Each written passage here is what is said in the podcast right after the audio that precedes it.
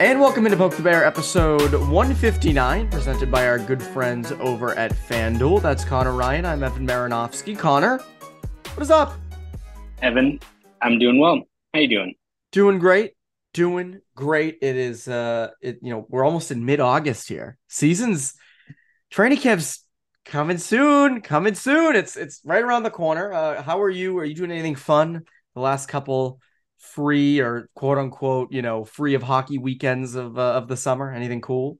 No, I feel like August is always like it gets kind of hyped up as the last hurrah. Like, no, usually it's it's like the Sunday scaries of the calendar. It's like, yeah, you go, you try to go hang out. It's too hot uh, in August. There's not like nearly as much to do. People are starting to get more busy with their schedules. Uh, I'm just gonna just hanging around, doing some Patriots stuff right now, but I don't know. Think I think August might be one of the worst months out of the calendar. Yeah, that might be a hot take. I know there's like January through March is a bit of a slog. Even April, a little rainy. But uh, I don't know, man. Not a big fan of August. You, you know, it's interesting you mentioned August because growing up, I remember like when uh, you would have the summer vacation from school. You know, June was awesome, and and even May was great because you know June was right around the corner. And then June school ends, and then July is you know a great month, and then August comes. And like August first hits and you're like, oh, I'm going back to school in less than like thirty days. Yeah, and the, the sort of the countdown to shot. It. Yeah. Not, not yeah. Good. Yeah. And it just, it hits you. So I actually agree. I, you know, again, I wouldn't put August in the same category as, you know, a January or a March. I love February because it's my birthday month. And I, you know, March, I also kind of like is March Madness. Um, but yeah, August is very overrated. I think August is not as great a month as, uh, you know, it's, it's sort of, it's sort of good because of the crew it's with, but mm-hmm. I think if you just isolate yeah, August it, on it's, its sandwich, own, you know? It's, you know, like that, that you'll always see that reaction post on Twitter where it's like the soldiers lined up at the door and it's the, the one clown that's like August next to, that's August next to like July, September, and October, all, all elite months in my opinion. Yes. But yeah. It's not that that's where August kind of fits into the, fits into the picture. Well, it's sort of like uh, to do a Bruins one. Remember when Matt Bolesky was was great going into his free agency year because he played with like Corey Perry and Ryan Getzlaf, and then he comes to the Bruins, he's kind of on his own, and he's not the same. That's kind of like August. You know, you take it away from August gets carried by June, July, yes. May. You want to throw September in there. They all mm-hmm. kind of carry August. But yeah, I mean, August. I agree. We're going to the Cape uh, this weekend. Uh, me and some and some friends, and uh, excited for it. Definitely excited. You know, never gonna say no to the Cape. Um, But it's getting to that point where it's like, all right, let's summer. Let's come on, let's let's go with this thing. So, uh, anyways, uh, thankfully, hockey is uh, is right around the corner. Lots of great stuff coming up uh, in September, and it's interesting because Jeremy Swayman held a uh, a press conference uh, on Tuesday about his uh, his arbitration hearing, and that then the fact that he'll be back. Uh, and I had the comments up initially of what he said, but uh, in your story, but it took it. Twitter like closed it after a second, you know, uh, and it's interesting, though, because he's in Boston because he's been in Boston all summer uh, because he says he he doesn't want to feel the way he felt after game seven ever again. And we'll get into the arbitration stuff in a second once I pull the quotes up. But I think it's pretty encouraging that, you know, your future, hopefully number one goalie uh, felt so strongly about. about uh, how bad things ended in the spring that he said, I want to stick around here this summer and just kind of keep the ball rolling. Yeah, no, I, I asked him that, that question in the presser because I think one thing that kind of stuck with me from the last time we spoke with him, which was on breakup day, one, one quote he had talking about kind of moving past this, I think it was like the highest peaks come from the deepest valleys and how he, he kind of views Ooh. That as, yeah, he's got, he was in his bag, he was spitting. Uh, but, you know, stuff like that where it's, you know, in, you know, taking this motivation and making the most of obviously what was a, a brutal ending, uh, you know, however way you want to paint it uh, for this last season. And, you know, it seems like he's really bought into it in terms of just, you know, taking that next step forward, whether it's staying here a lot in Boston to train. He said it's probably the best training year he's had. Um, and, you know, it's not just the fact that it, it's good for a player to show that motivation and drive after a season that, you know, was so promising for so long, just abruptly ends, but Bruins are also kind of going to need it, right? Like it's whether it's uh, the need to have your defense and goaltending, you know, take another step uh, step up when you're losing so much scoring depth, whether the fact that, you know, Linus Ullmark's a very accomplished goaltender, but I don't think it's really fair on him to expect him to like win a Vezina again or to play at that that same level, those video game like numbers. So to have your your number two goalie, who I think would be the number one for a lot of different teams, uh, show that commitment this offseason by spending a lot of time in the gym, really working on his craft, it's encouraging, right? Like I think it's you, you when you kind of gauge how these athletes, you know, deal with adversity or things when they go wrong. Uh, you, I think you always like to think that all these guys are just hardwired to just go right back to the gym. But when you have a, a season end like that, it, it takes a hit on anyone. But to have it be a situation where uh, he's immediately gone uh, to, you know, use that as motivation and try moving forward, uh, it's encouraging to see from a guy that you expect is going to be a big part of the team going forward. Yeah, I mean, a- absolutely for sure. Um, I finally pulled up the arbit- I pulled I pulled up the arbitration quotes. It took me a second. It took me a little bit of time. Uh, because it, it comes. You were like you were like Dan Flash is like trying to just trying to read in between the lines. Uh, but uh, anyways, uh, Swayman said this, and I thought it was interesting about uh, about arbitration, and I think we're chuckling over the same thing. Um. Uh, but Swayman said an interesting thing. He said, it wasn't a process I wanted to go through, but I understand that it's a business. Always fun when a player says it's a business, because I remember when Tory Krug was going through his thing, the minute he said business, he said, oh, that guy is Uh-oh. out the door. um, but I understand that it's a business. And in the end, I'm grateful I went through it because I have so many things to be grateful for. Um, and then he went on to say, I think the biggest thing is living day by day, understanding that what you hear might not be the truth at all times. And again, it's a business. I wanted to make sure that whatever was thrown my way, I was going to be able to attack with a good mindset and make sure that I, at the end of the day, I was doing everything I could to be a Boston Bruin. Now I'm here today and I am a Bruin. I couldn't be happier. There's no ill will on the process because I understand that. I'm not the first player to go through it. I'm not the last, but I definitely don't wish it upon any of my friends and teammates moving forward, and I don't want to do it ever again as well. So grateful I went through it. Glad I got it done. I'm a Boston Bruin at the end of the day. Uh, that sounds like a guy, again, happy to be here. A little bit scarred from that. Uh, that's a big thing for a young player like him to go through, especially someone that you expect to be here a long time. Um, now, do I think that, you know, should we be concerned that there's hard feelings between the two? No, but what was said was said. And I know it's a business, but sometimes in those negotiations, sometimes in those things, guys can react differently to the truth. And I think if you read between the lines there, of course he's happy to be here. Of course he wants to be here, but that just kind of sounds like a scarring experience for, for someone like him, and maybe a teeny bit of a blemish on what up to that point was a very good uh, record of time here. Yeah, no, I mean, there's a reason why uh, players don't want to go to arbitration hearings. There's really not much to be gained from it because, let's face it, uh, there's very few cases in which I think w- when you list the different, uh, what the team presents, what you present, very rarely do you actually get all of what you're asking for. You're going to fall somewhere in the middle. So you're already not going to get exactly what you're setting down there, which I know it's a strategy involved. You kind of overshoot anyway. I digress. But uh, you're not going to get probably what you're hoping to get in terms of your pay. And you're going to have pretty much the team that drafted you, developed you, that you've uh, devoted a lot of your time and effort towards, uh, pretty much tell you why you're not worth that much money and reasons why.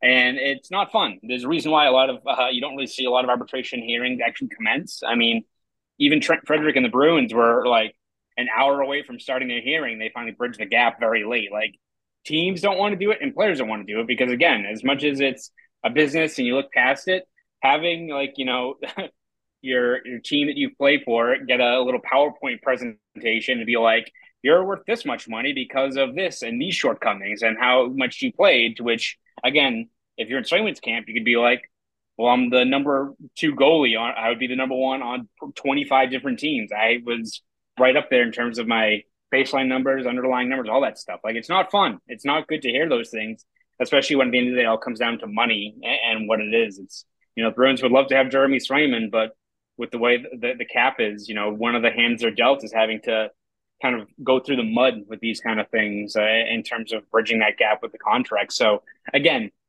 every player reacts so differently. Like, uh, not much of a surprise. Jeremy Swayman did not enjoy it. I think he said later on, I don't wish it on my teammates or friends, maybe his enemies. I don't know. Maybe, maybe his enemies. He didn't say his enemies. So maybe he does wish it yeah. on his enemies. But uh, like, is Jeremy Swayman going to be like taping the PowerPoint presentation slides to like his his like ceiling to stare at them at night? Like, I don't think that's the case. But uh, it's not it's not fun. It's not great. Um, and it's all about how you're building towards it. Again, uh, can, you know, this is just like speculating or riffing on my part. But if it's him signing a one year deal, maybe the concession there for having to go through that kind of ugly part of the negotiation process is rounding it back next year and actually giving him a contract in with term security and especially a higher pay bump. Maybe that's a concession. Because again, Bruins don't want to do this, and Jeremy Swayman sure didn't want to do that, and he made it kind of known in his uh, latest press conference. Yeah, you nailed it at the end there. I mean, that could absolutely be a concession. We talked about this when he signed that deal of like, hey, this is a good opportunity for him to prove that he's worth long-term good money and lock him up long-term next season when the cap um, goes up, hopefully, and when you have more cap space. So I agree. Maybe that's a concession. I mean, again, most of our listeners have probably been through their own negotiations, whether it be at their job or whatever it might be. It's never fun. It's never fun because when you're negotiating for more money, the other side typically comes up with reasons of why you shouldn't. Now imagine a whole PowerPoint or a whole like tons of stats of why you shouldn't, you know, like, like real tangible stuff. You're like, ooh, I didn't really want to hear that. Oh, I didn't really want to hear that either. Uh, but do I think it, you know, do I think in the next couple of years he leaves the Bruins and then cites the arbitration hearing as to why he left? No, probably not. Um, but again, you, you with a guy like Swayman, a, a franchise cornerstone piece, you don't want these blemishes on there. And it's unfortunate that it got to this point. Um, but hopefully, again, it, it, it uh, you know, I think that both sides will be fine uh, in the long game. Football season is about to kick off, and FanDuel is giving you the chance to win all season long. Because right now, when you bet on a Super Bowl winner, you can get bonus bets every time they win in the regular season. Just pick any team to win the Super Bowl, and you'll get bonus bets for every victory. You can use your bonus bets on spreads, player props, over-unders, and more. And frankly, that's the best part about FanDuel, is that you can bet on anything. You want to bet on how many touchdowns Mac Jones is going to throw this year? Be my guest. Maybe how many wins the Bruins are going to have in twenty twenty-three twenty-four. Go for it. You can really do it all. So bet now on an app that's safe, secure, and super easy to use. Plus, when you win, you can get paid instantly. So visit FanDuel.com slash Boston and start earning bonus bets with America's number one sportsbook. That's FanDuel.com slash Boston. twenty-one plus and present in Mass. First online real money wager only.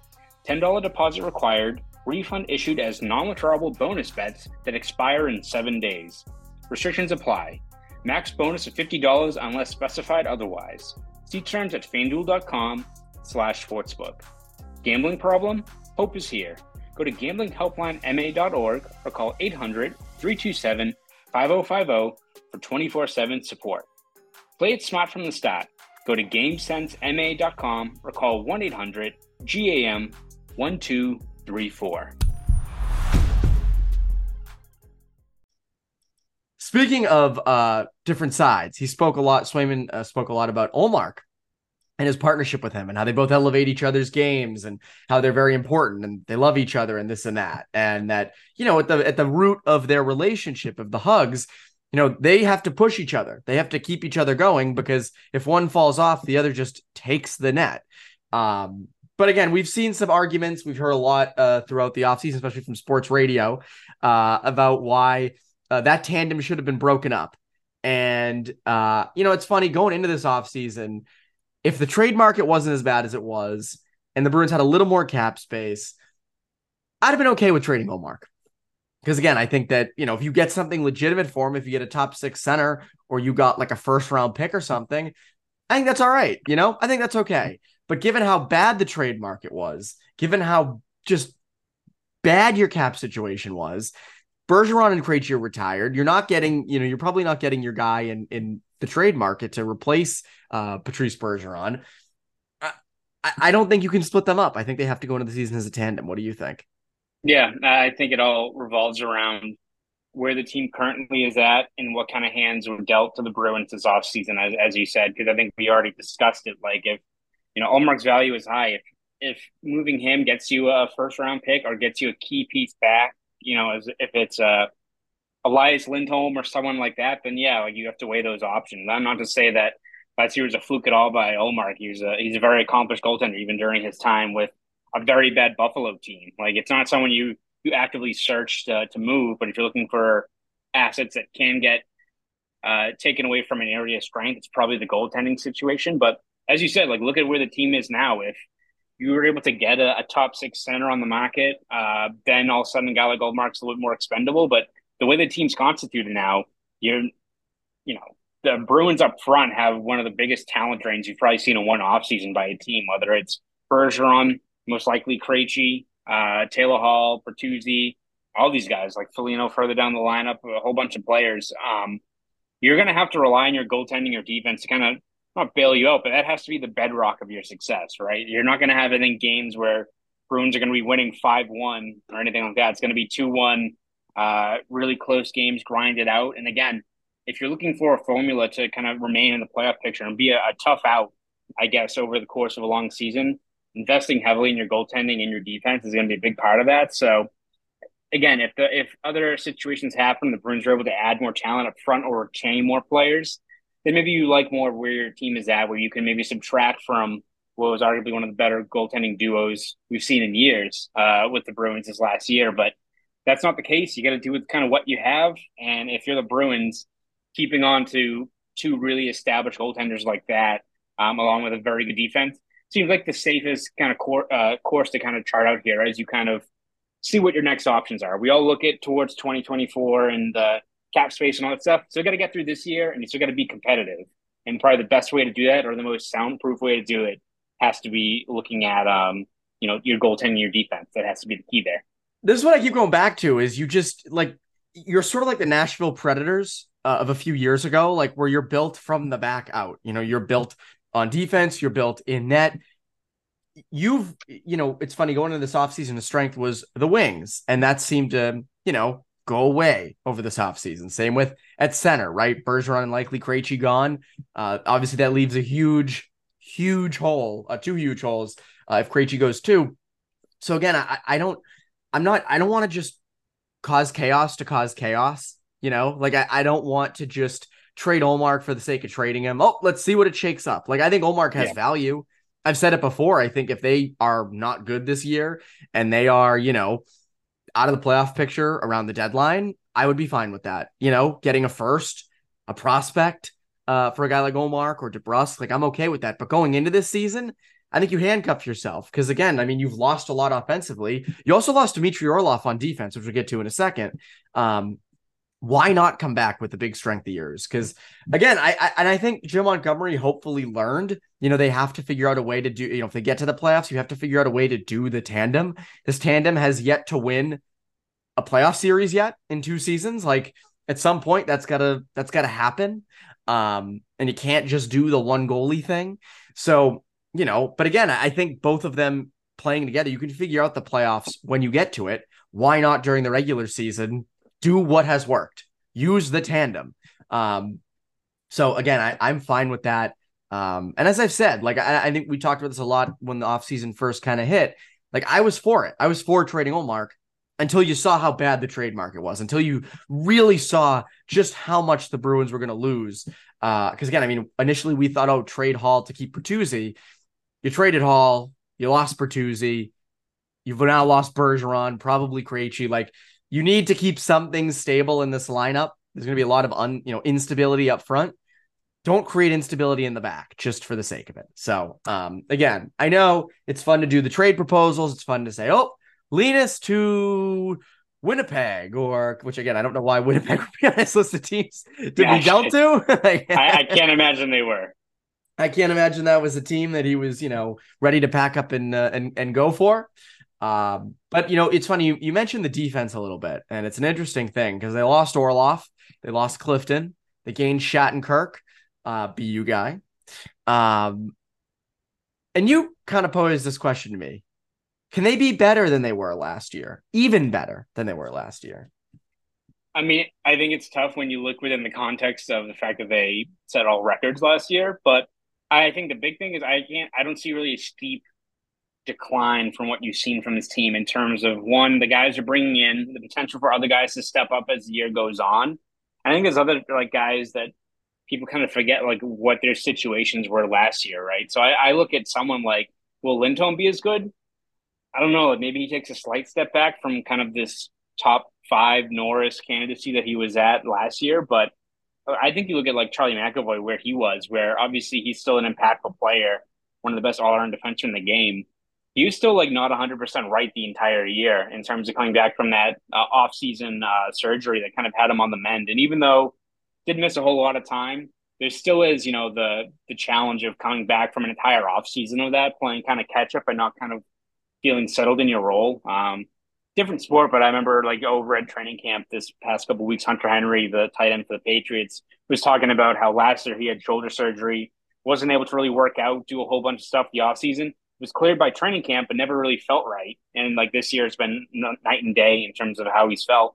And there is that added extra um, you know, capability of being able to have a full off season to yourself to work out, get ready, get locked in for the season that can pay dividends. And it's not like McAvoy's, you know, fully in his prime, right? Like he can still has more room to grow there. So if he takes a step forward, uh, there's progress there.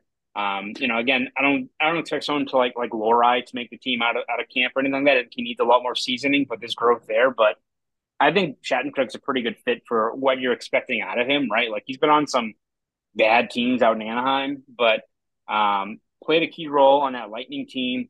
I think for what his role is going to be, it's kind of how we talked about with all these free agent signings and where they fit for what their roles are. If Shattenkirk, who's a top four guy in Anaheim, is relegated to more to a third pairing guy in a, uh, a reserve role, but has the ability to get some power play minutes, can be kind of a physical player. Um, I think there's value there. So I don't really see like a steep drop off necessarily in terms of um, where the Bruins are defensively, especially in their own zone. Like I think obviously you'd love to have Orlov, but I kind of found that Orlov's bigger impact was offensively, which is not what I think yes. a lot of us expected. So if you still have a sound structured defense in front of you and barring injury or a steep drop-off from Ullmark or Swayman, like, you're going to have a top-five defense again, if not top three, right? Like, they they still don't look like they they have the pieces that are due to drop-off or, or weak links in the armor or anything like that. Yeah, I mean, again, this is still the same franchise that for years has been very sound defensively. And, again, you just you you lost Orlov and Clifton from the back end. I mean, you look at, you know, you mentioned, like, guys taking steps forward. McAvoy, I think, has a lot more to give. Even after last season, um, Carlo's an interesting one because it's sort of like, what do we got here? Like, what can he bring you? And there were times, you know, definitely last year he was stable. There have been times where you don't notice him as much. Um, I think they would love, and I think Bruins fans would love, the Bruins would love uh, for him to sort of be a dominant force um, as sort of a big right shot top four defender. Um, and also, like, where does Grizzly go from here? You know, especially if he's with McAvoy, you'd expect, you know, a little bit of a step forward. Um, if it's Forbort and Shattenkirk on that third pairing, like, what are they bringing you? Um, and also, like, how big is the step back that Lindholm takes? It, maybe it won't be that big. You know, maybe it's going to be similar to what he did this year. It's the regular season, uh, maybe a little less pressure during it. So I agree with you. I, you know, do I think they're going to be better than last year? No, I don't.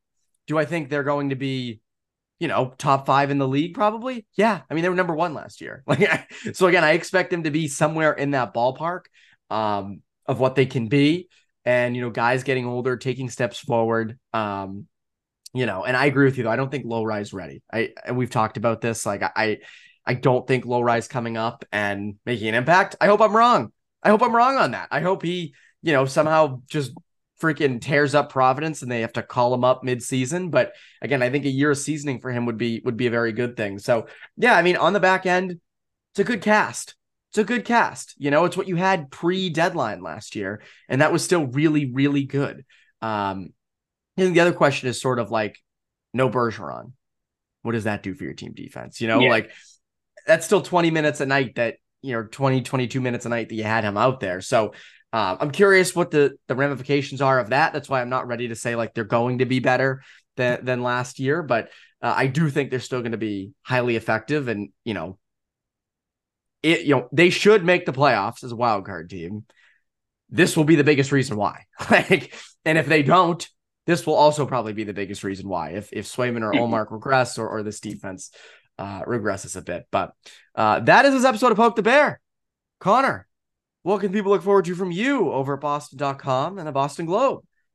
Yeah, we're going to have you covered throughout these uh, final weeks of the Bruins offseason, whether it's looking at, you know, lineup decisions, younger players, uh, all that good stuff. We'll have it over at Boston dot com along with everything that's happening in Boston sports. I was over at a Wu Sox game yesterday. It's at Patrice training row this week. I'll have you covered. Whatever's going on in Boston sports, I'll be there, so you can read my stuff and all the stuff our staff puts out uh, day in and day out over at Boston dot com. And if you want to follow me on Twitter, you can at Connor Ryan underscore ninety-three. Go do all that. That's Poke the Bear, presented by FanDuel. Connor Ryan, Evan Marinofsky. You Poke the Bear listeners, have a great rest of your week.